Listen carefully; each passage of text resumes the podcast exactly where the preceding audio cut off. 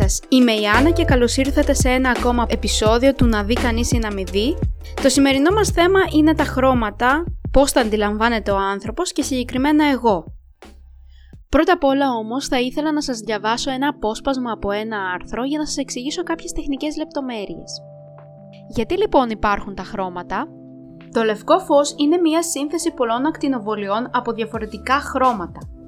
Από όλα αυτά τα χρώματα, το κόκκινο, το πράσινο και το μπλε είναι τα βασικά χρώματα του φωτός, γιατί δεν μπορούν να προκύψουν από την ανάμειξη άλλων χρωμάτων όπως συμβαίνει με τα υπόλοιπα.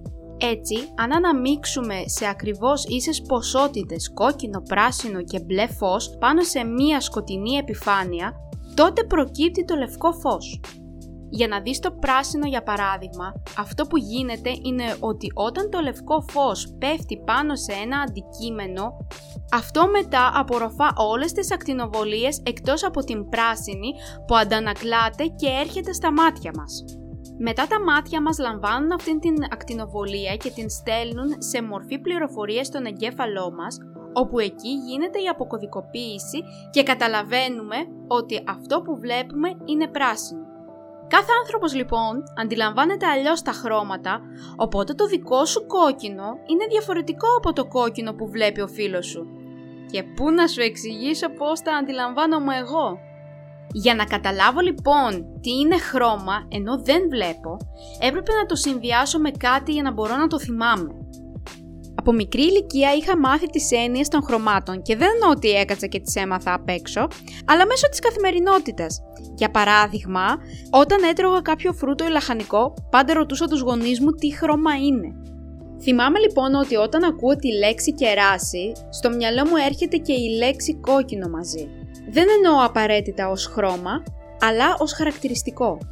Μεγαλώνοντας όμως, άρχισα να συνδυάζω και άλλες πληροφορίες στο μυαλό μου για να μπορέσω να εκφράσω ένα χρώμα. Όπως η υφή των ρούχων, όσο περίεργο και αν ακούγεται αυτό. Για παράδειγμα, το μπορντό δεν ξέρω καθόλου πώς είναι, παρόλο που ξέρω ότι είναι σκούρο κόκκινο. Αλλά όταν σκέφτομαι μπορντό, το πρώτο πράγμα που έρχεται στο μυαλό μου είναι το ύφασμα και η κοπή ενός φορέματός μου. Κάπως έτσι είναι και το μπλε, το οποίο το συνδυάζω με τη θάλασσα και τον ουρανό. Επιπλέον, το μαύρο το είχα συνδυάσει από μικρή ηλικία με άσχημα συναισθήματα. Όπως ο φόβος, ο τρόμος, η νύχτα, γενικότερα όχι ευχάριστα πράγματα. Μεγαλώνοντας όμως, άρχισα να το βλέπω πολύ διαφορετικά. Καταρχήν άρχισε να γίνεται το αγαπημένο μου χρώμα, επειδή μπορούσα να το συνδυάσω εύκολα στα ρούχα και επειδή ήταν κάτι το οποίο ίσως με αντιπροσώπευε ένα διάστημα. Όμως το λευκό σε αντίθεση με το μαύρο για μένα είναι κάτι εντελώς διαφορετικό. Δηλαδή, είναι κάτι το αγνό, το αθώο και πάντα μου θυμίζει και τη μυρωδιά ενός μωρού. Και επίσης το συνδυάζω και με τα αγαπημένα μου ζώα, τα άλογα. Σε αυτό το σημείο θα ήθελα να σου πω για το κομμάτι του φωτός. Θα ήθελα να σου πω λοιπόν ότι δεν μπορώ να αντιληφθώ το τεχνητό φως. Όμως, κατά κάποιο τρόπο μπορώ να αντιληφθώ το φως του ηλίου από τη θερμότητα που νιώθω στο δέρμα μου. Αυτή η αίσθηση είναι διαφορετική το χειμώνα και διαφορετική το καλοκαίρι. Το καλοκαίρι λοιπόν που ο ήλιος είναι πάρα πολύ έντονος, είναι σαν να έχεις βάλει μία λάμπα μπροστά από το πρόσωπό μου και αυτό με ενοχλεί πάρα πολύ έντονα στα μάτια και κλείνουν αυθόρμητα. Οπότε εννοείται ότι φοράω γυαλιά ηλίου. Επιπλέον θα ήθελα να σου πω ότι δυσκολεύομαι πάρα πολύ να αντιληφθώ τα χρώματα και ιδιαίτερα τα χρώματα που είναι πιο περίεργα όπως γαλάζιο, κοραλί, βυσινή, τέτοια χρώματα. Γενικά μπορώ κατά κάποιο τρόπο να αντιληφθώ τα πιο απλά χρώματα, αλλά αυτά που είναι πιο περίπλοκα δυσκολεύομαι. Και αυτό έχει ως αποτέλεσμα να μην ρισκάρω στο ντύσιμό μου, δηλαδή φοβάμαι να συνδυάσω τα χρώματα. Σε αυτό το σημείο θα ήθελα να σου πω και μία σχετικά αστεία ιστορία.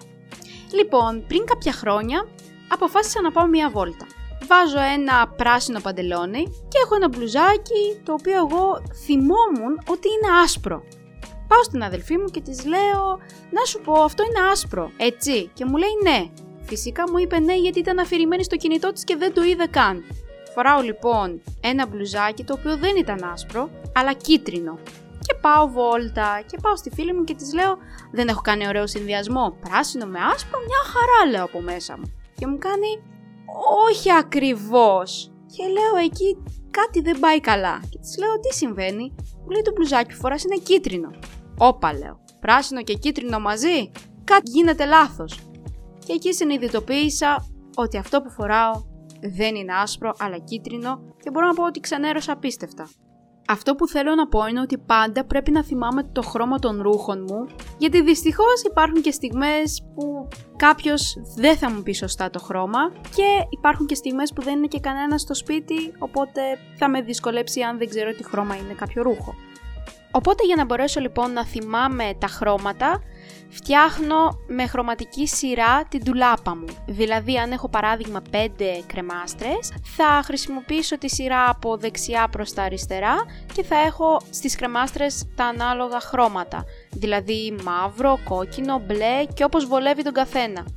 Έχω ακούσει όμως και από άλλα άτομα ότι χρησιμοποιούν κι άλλον έναν διαφορετικό τρόπο από αυτόν που χρησιμοποιώ εγώ.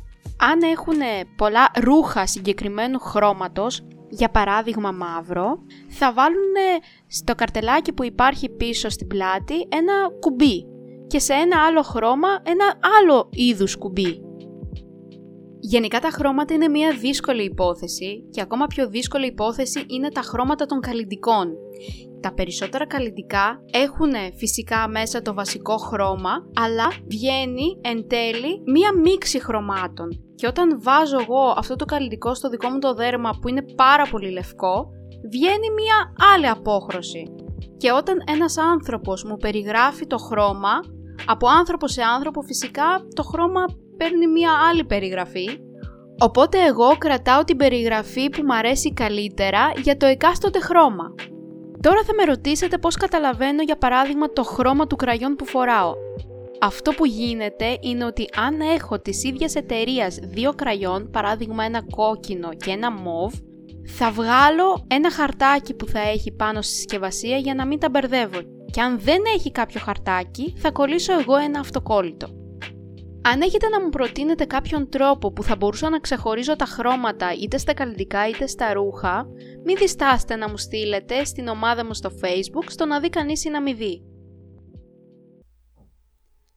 Αυτό λοιπόν ήταν ένα ακόμα επεισόδιο του να δει κανείς ή να μην δει και σε αυτό το σημείο θα ήθελα να σε ενθαρρύνω αν είσαι από Spotify να με ακολουθήσεις ή αν με ακούς από Apple Podcast κάνε μου ένα review και άφησέ μου μια κριτική γιατί θα με βοηθούσε πάρα πολύ. Επίσης μπορείς να με ακολουθήσεις στα social media όπου μπορείς να βρεις τους συνδέσμους στην περιγραφή.